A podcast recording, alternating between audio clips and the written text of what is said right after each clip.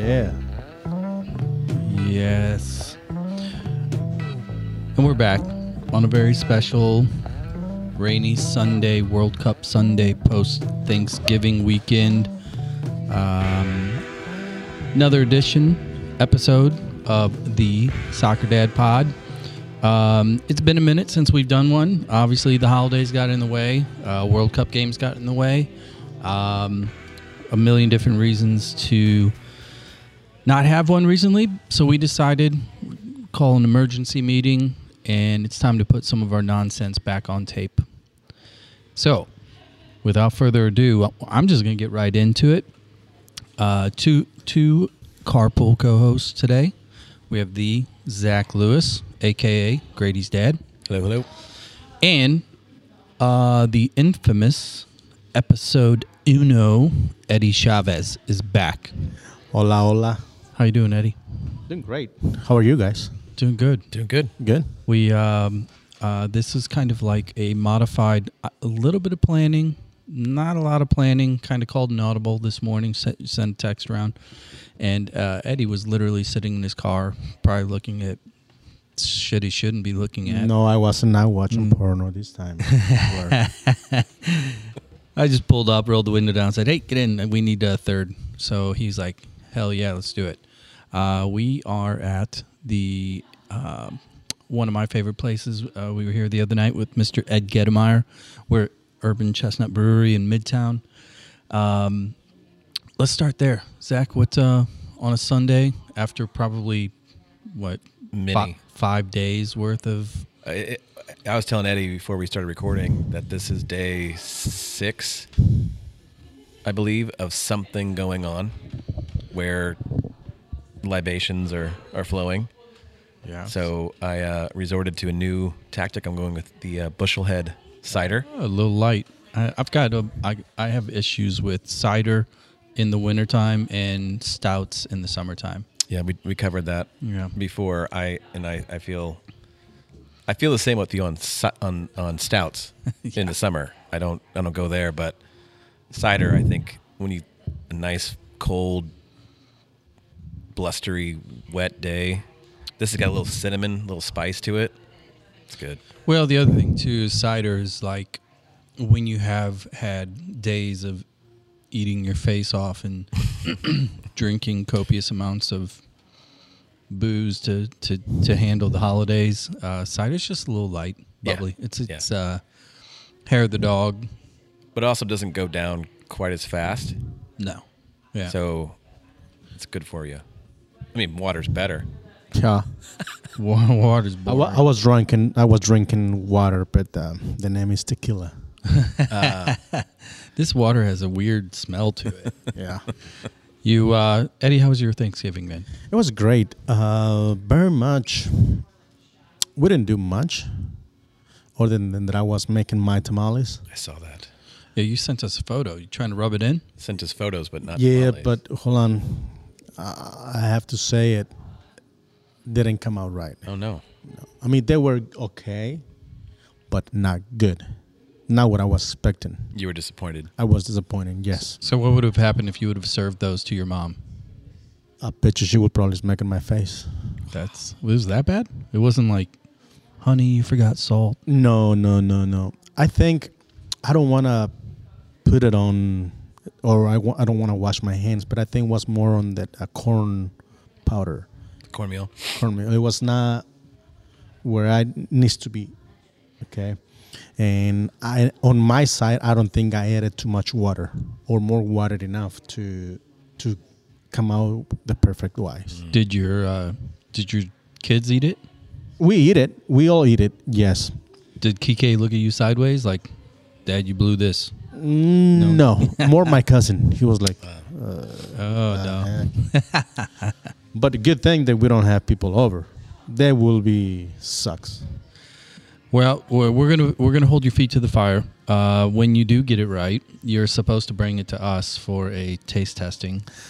You know, I will, but I want that you guys trust me that I made it, and you don't think like, you probably stop and buy it somewhere because it'd be worthless to bring. I will live stream it. We'll make sure We'll have you FaceTime us, you know, and then that'd be great. Bring it to practice. What we need is a video of you making them, much like spraying the concrete and the gunite in your pools. Oh, you see the last video? Oh yeah, yeah, yeah. So let me. I can't believe I didn't do that. So let's do that real quick. For those of you that are listening, please don't forget to give us a follow. And every now and then, when we have guests like Eddie today, we like to make sure that they are fairly represented. You know, we want to tout what they do. And in the first episode, we tried to tell as many soccer moms as possible, you put pools in backyards, right? Correct. So for you soccer moms listening, and you know you're there, if you need a pool, Eddie's your guy. Let me know. Give him a call. So a couple things too. Had different debates over the last few days, Thanksgiving related. One that came up twice was Thanksgiving food itself. Sure. Specifically, and probably going to lose some fans here. I think Thanksgiving food's kind of shitty. I'm not a fan. The turkey, the dressing, it's just the food is not my favorite part. Yeah, so I'm glad you're here. I agree with Zach, and do not get me wrong for any means. The only reason why I like Thanksgiving is because you get to be with your family, right, like on the same house for more than a couple hours. I agree about the food. I think it on everybody's taste. I think turkey recipe is too dry. It's too boring. It's like, yeah, and this too much dry meat. I agree. And if you don't season your mashed potatoes, don't put them out. And if you don't put a ton of garlic and butter, I don't want them. Yeah, I mean, it's the whole thing. Like it's literally like this was after let's see here, Fireball, then red wine, then Jameson. We had this discussion the other day. So it made a lot of sense at the time. The highlight was if Thanksgiving food, the staples, were so good. If they were something that, you know, everybody would agree is amazing food, why are there not Thanksgiving restaurants year round? Why are there not multiple opportunities to make a meal in which turkey and dressing and you know what I'm saying? Like, it's a good point, but it's also people go to extreme lengths of time to prepare these meals. I mean, for them to be deep fried turkeys mediocre. Are 45 minutes anymore. Yeah. You do that? You do deep fried? My preferred method, and this is going to be controversial, is spatchcocking. Well, I'm curious. I have a horrible image in my head, but spatchcocking. So spatchcocking is a French method where you literally slice down the back of the bird, break open its spine, and smash it down so you have an even cooking surface as opposed to a full bird that cooks unevenly throughout, you know, the time. Yeah. So you spatchcock it, insert with a syringe-like device, melted butter, a little garlic in it, rub it down, grill it. I do it with root vegetables on the same tray. So sweet potatoes, regular potatoes, onions, whatever you want to throw in there, a little bit of bacon. Put that on the grill. Smoke it for an hour. So my question is this. Is it still turkey? Yeah. Okay, then I'm out. Like, I just think turkey. But again, I'm with you. I'm with you. What I'm saying is you can't just throw turkey in the microwave. It's the best of the worst options. Is that what you're saying as far as like preparation goes? Yeah. What about cold cuts?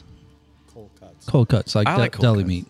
Well, what's cold cuts? I never like deli sliced ham, sliced turkey. Do you eat sliced turkey? I do. We do. All that's time. What I do for my boys for school when I make a sandwich or something. That's our go-to for deli meat is sliced turkey. We put it in salads or a sandwich. See, I think that fact, most households are probably fairly similar in that regard. I would think so, given the price of turkey right now. Automatically, like, put turkey at the bottom of the meat food chain? And so why put it on such a pedestal for such an important day? I don't get it. I mean, I get it. I can't argue with you. I mean, I am with you. I don't like I don't like what Eddie said. I don't like dry, tasteless meat. And sometimes when you do a Thanksgiving turkey, all these Hispanic families that I know that they live here for Thanksgiving, not a one, none. They buy a turkey for their holiday. Right. It's all Mexican food. Yeah. We have a really good dishes. Yeah. That they go so well, and it's so popular that probably every single Hispanic family have it. The night, pozole, tamales, and tacos. Sure. Sounds good to me. And I mean, I would rather. And the tacos, they usually make a variety of 4 or 5 different meats: adobada, asada, chorizo, and steak. I don't want to sound disgusting, but head. Yeah. Head cheese. Yes. Yeah. It's tacos of different meats. Yeah. When you have like a flat, where you cook all of them, and it is you just put your tortillas in it, and you have the different sauces, mild, hot, and spicy, cilantro and onions, lime juice. Everybody's happy. Are you a shredded cheese or no shredded cheese? No shredded cheese on our tacos. No. So one of the cool things we did this year for the first time is my cousins live on the south side of the city, and they do and have for 10 years a sushi night the day after Thanksgiving. So they slice up sashimi style tuna, salmon, shrimp. They pre-make the rice. They have the paper. They have the rolling utensils. And you come in and you make your own sushi rolls. And that's a really nice non-turkey related food choice. Yeah. Yeah, the leftover thing, like I'll acquiesce to leftover turkey off the big bird, the bone, the chunky stuff. Preferably if it's dark meat. I don't like the white meat. Yeah. But, white bread, mayo, American cheese slice, and boom, you guys got my trick. White bread and Miracle Whip for me. Yeah. I know we kind of talked that last time, but... So one of the other things, I mean, we could debate food all day long, but the other thing that kind of came up in a couple other conversations is the cardinal sin of family discussions, right? Of can't talk about religion, can't talk about politics, specifically at holidays, and all of those came up at the tables we were surrounded this past time, and I avoided 95% of it, just was not kind of in the mood. I was more in the soccer mood with the games that were on. But I had a thought, and tell me what you guys think. In today's environment of Facebook, Twitter, etc., right, where everybody is, it's a pastime to argue online, specifically about those things, those big things. Do you think it could potentially be more healthy for families, for relationships within families, to try to have those conversations face to face, as opposed to knowing the positions, the beliefs, just digitally, and then never really addressing the elephant in the room? I guess I would follow that up with a question, which would be, have you ever seen anybody change their mind during one of those conversations? No, but I feel there should be a certain amount of own it. Take equity in your belief cycle, because I mean, families are really about character and belief systems and respect, etc. Right? I will say that probably I will, in my opinion, I will probably not follow that conversation if I'm on someone else's house. I will respect that we are in their house, sure, and according to the temp of the other guy. If a guy know that he's a chilling guy and he's reliable to talk, and not explode, sure, you can start have the conversation. But if you know that that guy, he's like a heat, and as soon as you start bringing it up and something that he don't like, he's gonna just avoid it. Yeah, in my opinion. Yeah, I think even if you want to bite your tongue and be like, ah.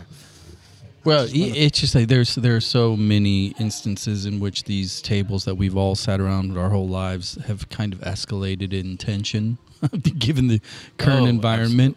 Absolutely. just wondering at what point do we break the cycle and say, okay, look, let's have that conversation, as opposed to let's just kind of disrespect each other from afar? I think the big thing for me is a lot of people are coming into these situations like a stretched balloon, meaning they are full. Yeah. And they just need one little prick to pop them. And unfortunately, that happens more often. I think we need to figure out a way to release a little of that before we have those conversations. Well, I mean, I did pour a fireball at 10 a.m. on Thanksgiving. That's what I mean. Day. Like, yeah, I started there. Yep. Well, all right. So let's move on a little bit here. We are, as I mentioned a little earlier, we are sitting here at Urban Chestnut Midtown having a couple pints. The boys are over at training. On the screens, we have Germany and Spain. And España. First round. Let's talk about the World Cup real quick, guys. Okay. A couple of segments here. Number one, first segment is let's talk about the upsets. Sure. First. You have Saudi Arabia overtaking Argentina in the first game. You had Japan over Germany. You then had this morning you had Costa Rica, who had lost 7-0 to Spain. They beat Japan. Morocco just beat Belgium, the second-ranked team in the world. Iran beat Wales. I don't know if that's really considered an upset, but these are These are games that were not supposed to go that way. Correct. Yeah. So here's my question. Is the golden age of the superpowers, are we witnessing it coming to an end in real time? Because this seems to be an unusually high amount of underdog wins on paper. I don't know if it's that or if it's becoming there's becoming more parity within some of these other nations that in history have not ever been able to really compete with the Germany, Spain's, Italy's even of the world. Now you have coaches from these countries that are spreading out and creating academies within these other smaller nations and building style and approach around those successful programs. And so you've got nations like Morocco and Iran and even Saudi Arabia who are now able to compete when in the past that would have never happened. Japan. Yeah. So I don't think it's a situation of those powerhouses are getting worse, because France, Spain, Germany, still England still have dominant teams. Correct. It's just that I think that the leveling up has happened. It's not quite there yet because you still have to win a lot of games. One-off games, as you can see with Japan, it doesn't matter. Well, let's see. Canada today was officially knocked out. They lost both games, and if you watch the first half of the out for sure. Canada's out. Gone. Canada, Qatar, Iran. No, they're still in. Mathematically, still in. Yeah, nobody's out in our group because we all kiss our sisters in that group. I saw something today. It said it was a cartoon and it had a guy in an American kit and a guy in an English kit. And he said, you know what? Who would have thought we could have ended this game as if we never played it? 0-0. So Canada's on the way home, huh? Yeah. No, I mean, they still have one more game. They'll finish out the group, but going into it, they were one of my early picks as an underdog that could go far. And, same here. You know, that first half of their first game, they were on fire, and they come out today. They score in 67 seconds or whatever it was. Alphonso Davies. Couldn't keep up. So kind of parlaying off of that, talking about the introduction of these new teams that are really starting to shock waves. Jared, one of our normal co-hosts, he had brought up in a Twitter post talking about the lack of Italy in the World Cup. No Azzurri, right? Mm-hmm.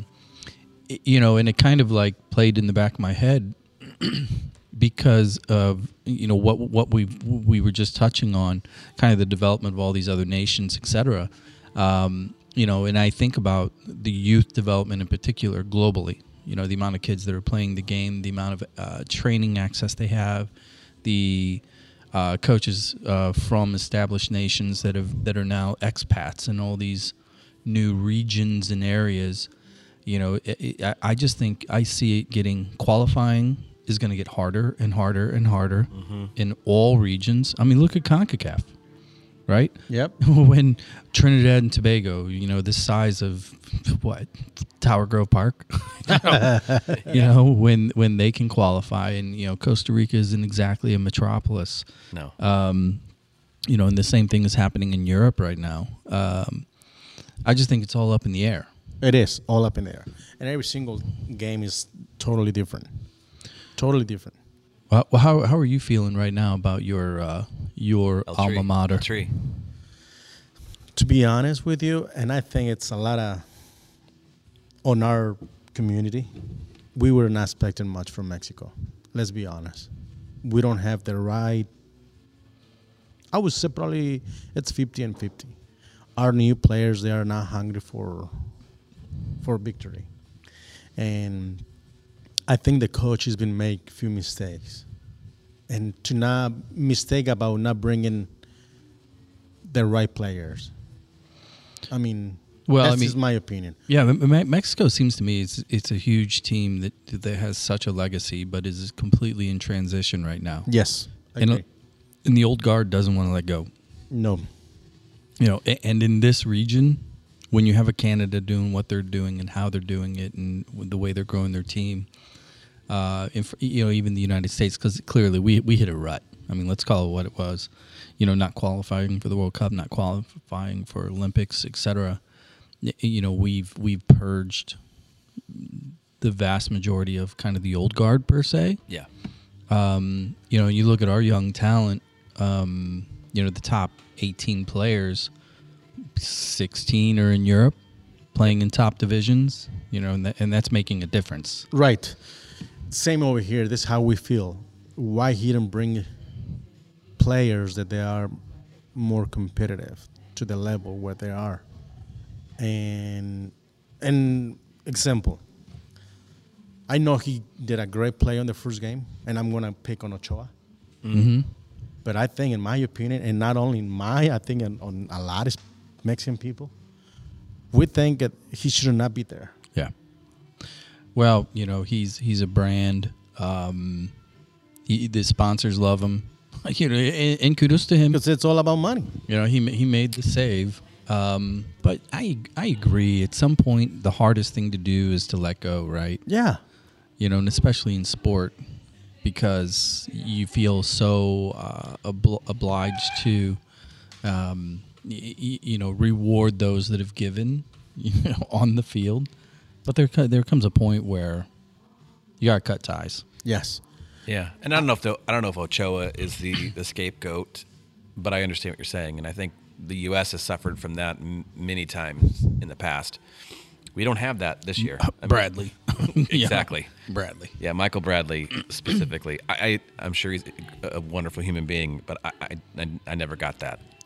Right. No, you know, and it's, you know, it's one of my note topics here is actually 2 games in, 2 ties.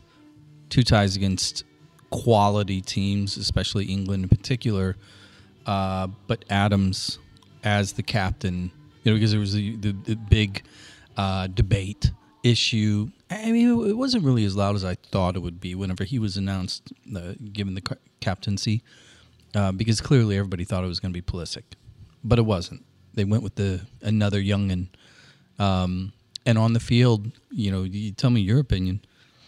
I think he's been, if not the best player, definitely the second best player for us in the 2 games. Without a doubt. I mean, there's nobody who's been as consistent on and off the ball, controlling the tempo out of the back. Well, I would put one other name in there, and this is just not me being a homer. I think Tim Ream has played fantastic. Tim Ream has been solid, absolutely solid, but he doesn't have that inspirational characteristic that Adams brings to the game. He's a solid guy that you want to look to. Have you seen the ponytail though? I have. It's awesome. And it's amazing. But Tyler Adams tackles, and he has just really, really stood out to me. And Aaronson, again, to me is one that I'm kind of surprised, talking about coaching, that he hasn't been in the mix earlier in these games. No, I'm baffled with that and with Reyna. Well, now, if he is in fact healthy, you know, and you're on the biggest stage. Yeah, you need to win at some point. You got to win a game. Yeah, should we bring up Winalda and see how controversial we can get on that deal? Well, I missed that. He came out and said that he's hearing from sources inside the U.S. that Reyna was never hurt, and that Berhalter said he was hurt because they were having an inner conflict, and he got the rest of the team to kind of buy off on the idea that we're going to tell people Reyna's hurt. Jeez. Now that's coming from Winalda, who's trying to become the president of the U.S. Soccer Association. So, well, did you see what happened this morning? So somebody at USSF, in anticipation of the Iran game, they put some social media posts out there, and what they did was they took the Iranian logo and they whited it out on the flag. So in the post, instead of it having the national Islamic logo, the Islamic State logo in the middle of the flag, right, they whited it out in, quote, solidarity with protesters in Iran. But nobody signed off on that, apparently. Well, the Federation came out and said, we did not. Yeah, it was the intern. Blame the intern. It was the person running the social media and the Photoshop. But so one other thing is stat that I saw, the game on Friday, 20 million viewers. It's huge. 20 million on just a group play. Now, mind you, clearly it's Black Friday and everybody's on vacation, but I knew it was going to be big, but I didn't think it was going to be that big. Yeah. You know, and here's the crazy thing. If I'm recollect properly here, is 15.6 million English language and 4.4 million Telemundo, domestic Telemundo on the feed. Wow. So, you know, it says two things. Number one, it's a big game. Number two, the diversity in viewership is accelerating at a pace, you know, that I don't think anybody of us could have imagined, right? Yeah. No, but it's great to see. Yesterday, Mexico had the opportunity on the first half. They did. I don't know if you guys noticed, but Argentina was playing intense, too tight. Yeah. In the first half, and as soon as the second half, like 5 minutes later, I even told my cousin, I said, "Argentina, it's on right now. They are pushing right now. They are pressing. There they are." 5 minutes later, first goal. Yeah. I scared my youngest son and both of my dogs with a violent outburst of golazo when Messi struck that. Yeah, and they were two goals, though. Beautiful goals. They were beautiful goals. Yes. We haven't had a lot of really pure, other than Richarlison and maybe even Davies this morning. Well, the Japanese... those were, against Germany. The one from Brazil. It was a good goal. Yeah, Richarlison. Yes. The scissor kick. Yes. Yes, that was, I mean... Well, and the thing is about that goal, if you go back and watch it, go on YouTube, people. If you're listening to this, the Richarlison's the second goal of that game, he completely intended to do what he did. Oh, absolutely. Because when that ball came rocketing across, he specifically scooped it up across his backside, and it's like that's not normal. No. Like most. And you know what? That's the way that he played futsal. Oh yeah. The way he just scooped it up. Well, you think about when we had Claudio on. He talked about how in Brazil they don't go out and play on a normal pitch. A lot of their early training is on courts. Yeah. Tight spaces, very quick. And, you know, Richarlison showed it. Yep. I mean, I'm hopeful that Neymar can come back in the knockout stage because they're going to need him. But they were fun to watch. Oh yeah. Well, they going into the tournament. They were my pick. You know, because when you look at the roster, you're like, damn, you know, that's really stacked. And then during the game, it became completely evident that you watch them move the ball around the field, and then you look at the Thiago Silva in particular in the back. You know, he is there. Tim Ream. I mean, he's pretty good. I mean, he's a little bit better. But you know, you start to ask yourself, where's the gap? Where's the hole in that lineup? Where's the hole in their system? Where's the hole in their bench? And the answer is there is not one. There isn't. So, yep. So I think right now, you know, having watched all the players, big players play at least one, minimum one, if not two games so far myself, you know, Brazil is, I don't see anybody stopping them. France. They can slow them down a little bit, but I don't think they can stop them. I think France will lull them to sleep and keep enough in their way to where they will not be able to move the ball that way. And then the second they make a mistake, France has enough to just counter. And then once they've created that initial break, they can open the field up and they can just dominate. Well, but the thing is with Brazil right now, that this team, everybody wants to talk about Neymar. Everybody wants to talk about the plethora of tens that they have. But let's if you're really objective looking at that team, their strength is that back line. Yeah, I agree. And it's, you know, that, and historically, when Brazil was on the mega runs, you know, in the 60s, 70s, and most recently with, like, the original Ronaldo, everybody talks about the number 10s, but their defense was the best in the world, yeah. And that's where they're at right now. Yep. So, yeah.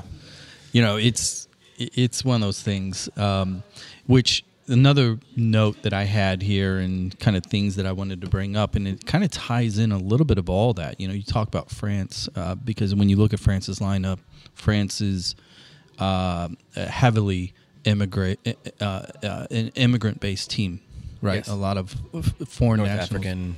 Yes. And it made me think of, remember in the summertime whenever Mourinho came out, and he suggested to FIFA that FIFA should start stopping the transfer of players from Africa in particular in order to give Africa a chance to develop and compete yep. against the European nations. Yep. So, as good as the African teams are doing right now, think about all the players that are utilizing pretty soft immigration rules to gain citizenship for France in particular. Look at Canada. Look at Germany. You look at any of the powerhouses. The U.S. The U.S. Right? Or these nations that can afford to do are really pillaging these other nations. You know, is Mourinho right? Should FIFA step in? Should the rules be altered so that some of these burgeoning nations aren't bleeding off all the top talent all the time? Because it's getting a little ridiculous at this point. It is, but to what end? I mean, if you do that, are you discouraging the talent development in some of those nations, because the stage, the money, because that's what it comes down to, right? I mean, if you've got a player who's coming out of Senegal who can get French status, ooh, big mistake, and potentially get world stage attention, or yeah. Not. No, I get it. I don't know. I don't think there is actually a way to stop it. But when you do look at the African nations in particular and what the rosters would look like if all these expats were, it'd be great. I mean, I listen, I'm not a purist, but it would be great to see that, especially as somebody like sitting in this group right here, three parents of three boys born and raised in the United States whose potential of spot could be taken by someone who, you know, benefits from that system. Yeah, selfishly it'd be great, but I also understand that if I was in the opposite situation, I would love for the opportunity for my kid to go play in France or in yeah. Spain or Germany or the US or Canada. You know, if it was a better opportunity for my son, I would push for it. So that's where I don't have a strong feeling either way. I only really kind of brought it up because it's just like all of these things are really intertwined anymore when you look at the upsets, the underdogs, yep. the development, the transfer of these, third world, players that are going to first world powerhouses, that is accelerating. And it just seems like if FIFA doesn't get some of this under control, it's going to look as if it's, 21st century, 22nd century pillaging. Mm-hmm. Some of these nations, they deserve the opportunity to truly compete and not lose the talent that way either. I mean, that's just my 2 cents on that one. Eddie, what do you think? I agree with you. I think you're totally right. Do you think loyalty is a loss, or is it just about the money? No, I don't think it's about the money. You think they just want to go and play for a better nation? That's it? Yeah. Man, that's it is. It's the world we live in right now, right? It is. I mean, it is. Like you said. I mean, and ask you that question yourself. Right. What would you do? Yeah. Yeah. If someone, I don't know, and it's probably, if someone will call of us, any of us, someone from Spain. Sure. Hey, we watch your kid. We love the way he play. We can see potential on it. We want our own team. And yep. You will not even think about it. You will say, when we're packing, let's go. Well, no, I would call my boy and say, brush up on your Spanish. Yep. Guess what you get for Christmas? Duolingo. There you go. I mean, that's what I think. And it doesn't only include the money. Now, that's obviously a lagging measure if there's success, but it's more about the opportunity. Yeah. It's the environment. It's the training. It's being around that quality. Not to change conversation, but what do you boys think about this trip coming up in San Diego? No, mine's stoked. Oh, yeah. No, because they want the eyeballs. Absolutely. It's the experience. Yeah. As what, and my son, it's all he talks about. Yeah. He's like, I just want to be prepared because just to know that who we're going to play, and who's going to be around the game. Well, and it's also about showing up in big games, too. And I read the paper this morning that CBC won state championship last night against a team from Lee Summit. Yeah. Jeremiah Love, senior, running back / receiver, had 5 touchdowns last night. In a state championship game. He's already committed to Notre Dame. See, those eyeballs, I mean, that showing up in that type of game and having that type of impact. Yeah, what I would love is these CBC cadets, right? Yep. I would love to see them play my East Side, East St. Louis High. They did. They went. They did in the first game of the season, and they lost to East Side. Yeah, you saw the Twitter photo of the East, the state championship where the offensive line was standing next to the guys they were about to play, and it's like 8 inches. Good luck. Yeah. Well, but future guest Justin Gage is the receivers coach. Yeah. For the cadets, and so they won their 2nd state title in a row, I believe, and but he's also a Missouri Hall of Fame athlete in football and played basketball, and his son played soccer with us for a while, and now his daughter is still playing. And so I like the idea when the World Cup comes around, it's always an opportunity to get some non-soccer caring people to engage in at least some conversation about the game. And a lot of it's still to this day about scoring. Wow, there's just 0-0. I go, but think about that. Think about the fact that in football or basketball or baseball, a touchdown is a big deal, but it's probably not the only one. There's going to be more, or you can kick a field goal. Basketball, a 1-1 game would never happen in today's game. Baseball, that's very rare, except for U7. But yeah, so the first year kid pitch. Oh my God! All right, but I want to say one more thing. I just think that it's so important to illustrate how magnificent it is when a goal is scored at that level. They are rare. Well, we've had these conversations with non-soccer people, right, that tend to diminish the game because of the low scoring, 90 minutes of nothing, and what's the point, and all these things, you know. And I've kind of given up on the educational argument anymore, because it's like, look, you just don't get it. There's a reason, you know. The amazing thing is, in a sport in which 0-0 is not atypical, 1-1, etc., and there's no overtime, and all these other things that come into play, ask yourself, why is it still the largest sport in the world? You know, there's a reason. Yep. You know, and it's not easy. It is not easy at all. Exactly. You know, I would love any one of those guys place the ball from 20 out and here, hit the crossbar. Yeah, I know we're up on a break, but I want to tease up a conversation topic, which is flopping. Flopping. Oh, yeah. We got to talk about it. Like pancake? Oh, God. Yeah. All right. Here's what we're going to do. We're going to roll out. Eddie, don't go anywhere. Zach, thank you. Take a listen to this quick break. Give us a follow. And if you would like to be a supporter, shoot us an email. We are soccerdadpod@gaslightstl.com. And we're going to roll out here. We'll be back with some more banter in just a second. And I love you like the mountains. Love's the way the morning. Hey everyone, JB here with Soccer Dad Pod. This break is intended to be both informative and an opportunity. Little did you know that we are accepting sponsors, really.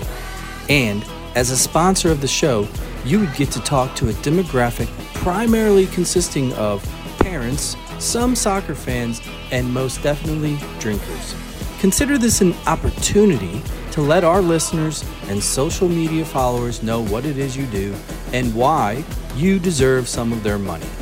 If interested in this incredible opportunity, just email us at soccerdadpod@gaslightstl.com. Now, back to the mindless banter. 1, 2, 3, 4. There you go. Do you like American music? I like. All right. American music. That's good. We're back. Good news. No goal. That's not good. We are back from our little break. Got a couple refills going here. I've got Zach Lewis. Excuse me. And Mr. Eddie Chavez today, yes. Carpool co-hosts. We're down here at Urban Chestnut in Midtown, drinking some cold yellow beers, waiting for our boys to train and finish so we can get them and have our Sunday back. We're down here watching Little World Cup, chatting soccer, chatting turkey, all those other things. Germany was just scored and then called back. Offsides, was it? Offsides, yes. Yeah, on a free kick. Yeah. Oh, gosh, does it seem like there's just an insane amount of goals being called back these days? Yes. This morning on Canada. Yep. Yeah. There was one. Yep. Yeah. The Morocco game, there was the one early. Mm-hmm. Mm-hmm. It's just they're piling up. So we're rolling back in here. I know we're just kind of freestyling a little bit today. Kind of a post-Thanksgiving catch-up. You mentioned you had a topic, Zach. Yeah, I feel we started talking about this a little bit, but I feel like a soccer apologist a lot around this time of year. Yes. Meaning I have to explain why I like it and why I put myself through watching a 90-minute match that could end in no goals. And one of the topics that always comes up right after low scoring is these guys that, you know, get a bump on the hip and go down as if they've been shot in the back. Yeah. And roll around on the ground for an hour and raise their hands and cover their face. And it's the way I've always explained it, not giving any credence to the acting on the field, is that because of the way the rolling clock works, there are no timeouts in soccer. There is no way to stop what's going on other than, you know, a ball going out of bounds or a free kick or a foul. And so that's one thing. The other is one way to score a goal in a low-scoring game is to get fouled in the penalty box. Which, yeah. And so, again, I'm not giving credence or saying it's okay because I can't stand it. I hate it. It happened yesterday in the Argentina-Mexico game. Dude went down right outside the box, grabbed his face instantly. No one touched him. I know. And I know exactly what you're talking about. I watched the entire game. I even told my cousin, and I said, I hate this shit. Mm-hmm. Why you faking something when you're not even being touched? In my opinion, FIFA should be put up a red. Yeah. No, so cards I think are going to be subjective at the time. Sure. Right? I think what FIFA should do is jack up the fines. Just automatic, because they go back, they review the film on every single game absolutely. When it's done. And I think they should add into that protocol when it's clearly like embellishment, that embarrassing kind that we're talking about now. Start finding them. Find the national associations, whatever it is, $10,000 per fake or whatever. Fake. And I think that here's my thing too with that. The apologists, right? Is that basketball players do it all the time? Agreed. Absolutely. Yeah, you stand there for a block or you go up for a layup, and what's the other thing that I hate? What's that? When your team is winning and they kill time. I not as an apologist, but I understand why it's done on all those fronts. I understand why you fake getting hit in the face. I understand why you kill the clock. It doesn't make me like it. Well, here's the other thing, too. You figure of a 90-minute game, you're really talking about 100 minutes of play on average, right? Yeah. With added time. In 100 minutes of play, how many times do you see the fake roll, the fake face grab, et cetera? I mean, realistically, you're only talking about once or twice a game. Sure. Maybe three or four if it's Brazil. If it's Brazil, more than that. Yeah. Which is kind of like... Or Colombia. Yeah, oh, my God. Why? And the thing is, like, it's predominantly, like, CONCACAF South American teams that I don't get it. I did make an anecdotal statement like that to my son yesterday, and Mexico is not South American, but it is a Latin American country. Do you, Eddie, feel that it is somewhat regional for the dives and the rolling? Is that a Latin American thing, or do you think that's global? It's just hyper-focused in Brazil.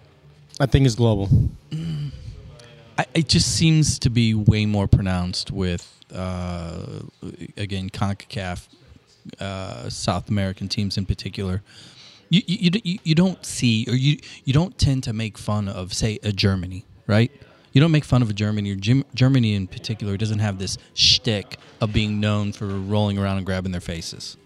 Croatia, Serbia, all these other like kind of traditional Central European teams, right? Yeah. I think we should do a study on that. I think before we go into anecdotal research, I think we should do a little digging in that and see. Are you saying our word isn't enough? No.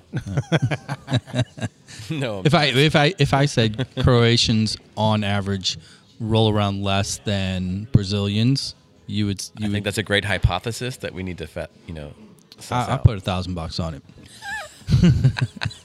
I mean, have you seen Kovacic's face? Like, he doesn't look like the kind of guy that's going to roll around. No, Kovacic and Modric. I mean, we didn't get into that earlier, but man, I just love watching. I know you, JB, you and I have talked about this as a Chelsea fan. Kovacic is, solid. I mean, just fun to watch. Well, going into the game today, Beckett and I were talking about the game early on because Canada was up.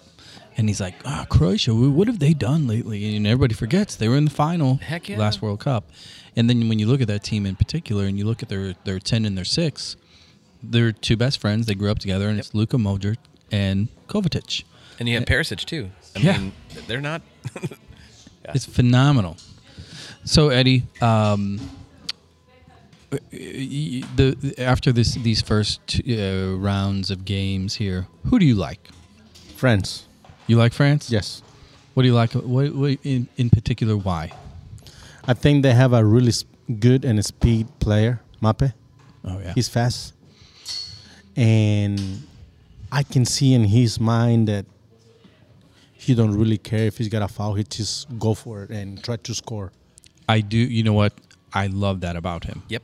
He is the antithesis of Neymar. Like if he sees an opportunity, he's going to fight for it. Yes. He's not going to go down. If he goes down, typically it's because he's been fouled. Yeah. And what I'm saying that it's because the last game who he played, I don't remember. The France's first round. Oh my God. Was it? Hold on one second. I'll find out. Groups. Wow, I can't. Yeah, no, France, Australia, Denmark. Denmark. Wasn't it Denmark? No, they played Denmark yesterday. No, they played them. Because Mexico played Denmark. Dinamarca. Yeah, their next game is versus Tunisia. Their last game was versus Denmark. They won 2-1. Tunisia, yeah. Oh, no, Australia. Yeah, Australia. Forward. Yeah. Sorry. They played Australia, and then they played Denmark yesterday. And then they play Tunisia. Australia last. Tunisia. No, they play Australia next. No, Tunisia. we're talking in circles here. We are. Sorry. The way they play, it's just like they didn't play calm, but the intensity, they didn't lower down. It was the same, the entire game. Yep. And Mbappé with his speed, it's just... I don't know. It's just I see potential on the whole team. Well, I wouldn't be surprised if they are.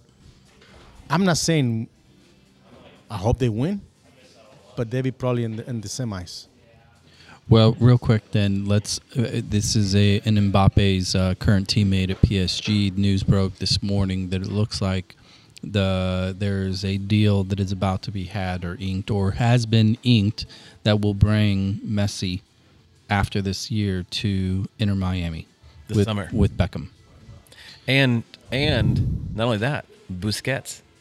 Yep. Really? Both. So Busquets and Messi to Inter Miami starting this summer. Yeah. So that means come late summer, fall, Inter Miami's traveling around. With Messi and Busquets. If City gets Miami on the schedule because they would be in the Eastern Conference, so it wouldn't be in the same conference. Correct. But we have the potential of, if it happens to be a home game, for Messi and Busquets to be playing here next fall. You kidding? No. Yeah. Just kidding. If that doesn't happen, I hope the ownership fights for a early season 2024 game. Yeah. Because I think he'll be there for more than 1 year. Well, he's only 35. Right. Who? Messi. Yeah. So realistically, I mean, he's arguably going to take less of a beating in MLS, just due to the fall off, realistically, and plus the lack of games. You know, because when he's playing in Europe on the teams that he's been on, between domestic cup, Champions League, everything else, I mean, you're talking minimum average of 2 games a week, if not more. Especially during pool play. He's going to come here, and that's not going to be the case. It'll be 1 to 2 max a week. Well, they did set it Wednesdays and Saturdays. Yeah. MLS schedule for 2023 is Wednesdays and Saturdays only. Yeah. So, I mean, it's one of those things that it's going to be really, really interesting. But I've got mixed feelings about the signing, and I understand the signing. If you have an opportunity to bring Messi into the league, to promote the league, to sell seats, to sell jerseys. He's going to do all that. Yep. But we've been doing this since the Beckham experiment, you know, first go of catching all of these high-profile players significantly in their past due years, you know, and it's starting to get to the point where it's almost cliched. You know, when you see these deals... Is it cool? Sure, it's cool. Is it good for the league? I don't know. I think that's a debatable topic. I don't know. I mean, you have the Ibrahimovichs of the world who had some success, Wayne Rooney, Thierry Henry. I don't know. I think it's good. I think any exposure in a positive light for the league is good. I just think that if they're going to open up the coffers for a Messi at that amount, and they haven't announced the dollar amount, well, then why not try to go after somebody of that, maybe not that ilk, but somebody in that realm, and from a European, from an American standpoint, yeah, get a Pulisic, get a McKinney, you know. Well, but they're all going the other way. I know they all want to be in Europe. I get that, but. It's a catch-22. I totally get it, you know, and I think that the altered schedule, you know, playing opposite Europe comes into play. All these other things, I just can't wait for there to be a time in which the blockbuster signing, the kid is 25, yeah. not 35. Well, why not have the MLS and maybe even I don't know. I wish we would adopt more of a parity in schedule to the European leagues instead of trying to compete with American football over here. Yeah. And go with the same schedule they have so that we could potentially compete in a Champions League like that. I agree. You know, the problem is the league made its bed a little bit. You know, when you've got Chicago, you got Minneapolis, you got these northern domestic teams, you can't really play in Chicago on January 15th, you know, with the risk of. Oh, I know. I wish we had a different way of dealing with that. No, I know. You know, spend the money. Dome it, retractable, whatever. They can still do grass. I mean, they can do amazing things. The league just needs to generate the money to make it work. Yeah. And there are teams in Norway, right? I mean, they're playing in January. Yeah. So they figured it out. Yeah. Denmark. Yeah, Iceland. Shit. Come on, we can do this. No, we just suck at this then. So what do we got on tap the rest of the week here, Eddie? What do you got? How many polls you got this week? I'm going to start. I'm going to go lay out tomorrow a new job up there in Telegraph. And it's going to be a big one. I think it's going to be 40 by 18 with... a round spot outside or touching the pool. Mm-hmm. You're looking at 3 months tops for that one. So you're saying you've got time and room for new ones? Oh yeah. Yeah. I'm telling you, soccer moms have made it this far. The one we shoot on Wednesday is not even a month that I started that one. And look at that. It's already at 16% done. Yeah. So Zach, there. What you got this week before because we are heading out to Palm Springs. That's correct. The 3rd. The boys are going out there. The boys are in a group. They will be playing LAFC, Nashville United, in Dallas. No, New York Red Bull. Oh, jeez. Yeah. So easy schedule. Yeah. For I think that's why they're all laying in bed like, holy shit. Oh my God. Yeah. Look at the group. So we're heading out there next week. And for those of you listening, we have a number of guests lined up here coming into the end of the year. We're going to be catching up with some people out while we're in California. Yeah, it's going to be good. Some scouts, some head coaches, some ex-players, just tremendous stories that are going to be coming down the pipe. So please give us a follow, Spotify, Apple Music, Apple Pods. Shoot us an email if you have any questions or suggested guests or just want to really just ream us. We're cool with that too. SoccerDadPod@GaslightSTL.com. What I'm going to do now to kind of walk us out here, I got a very good friend of mine who, unbeknownst to me, was scheduled to play here at Urban Chestnut this lovely Sunday. The Rick Wagner from the Screeching Halts. And what I'm going to do is I'm going to play a little bit of his music. He's a tremendous singer-songwriter, even better guitar player. So I'm going to play a little bit of his tune to walk us out of here. Guys, thank you for your time. Thank you. We're going to get this thing going here, and we're going to turn it off. We're going to refill our drinks, listen to a little bit of Rick and his pal. Thanks for listening, and we'll catch up with you next time. Back somehow. Is this guy playing right now? It's him. let me ride shotgun, so I can keep a lookout for love that won't be found. I heard she's running from the city, lost in the winds and settling in the joy.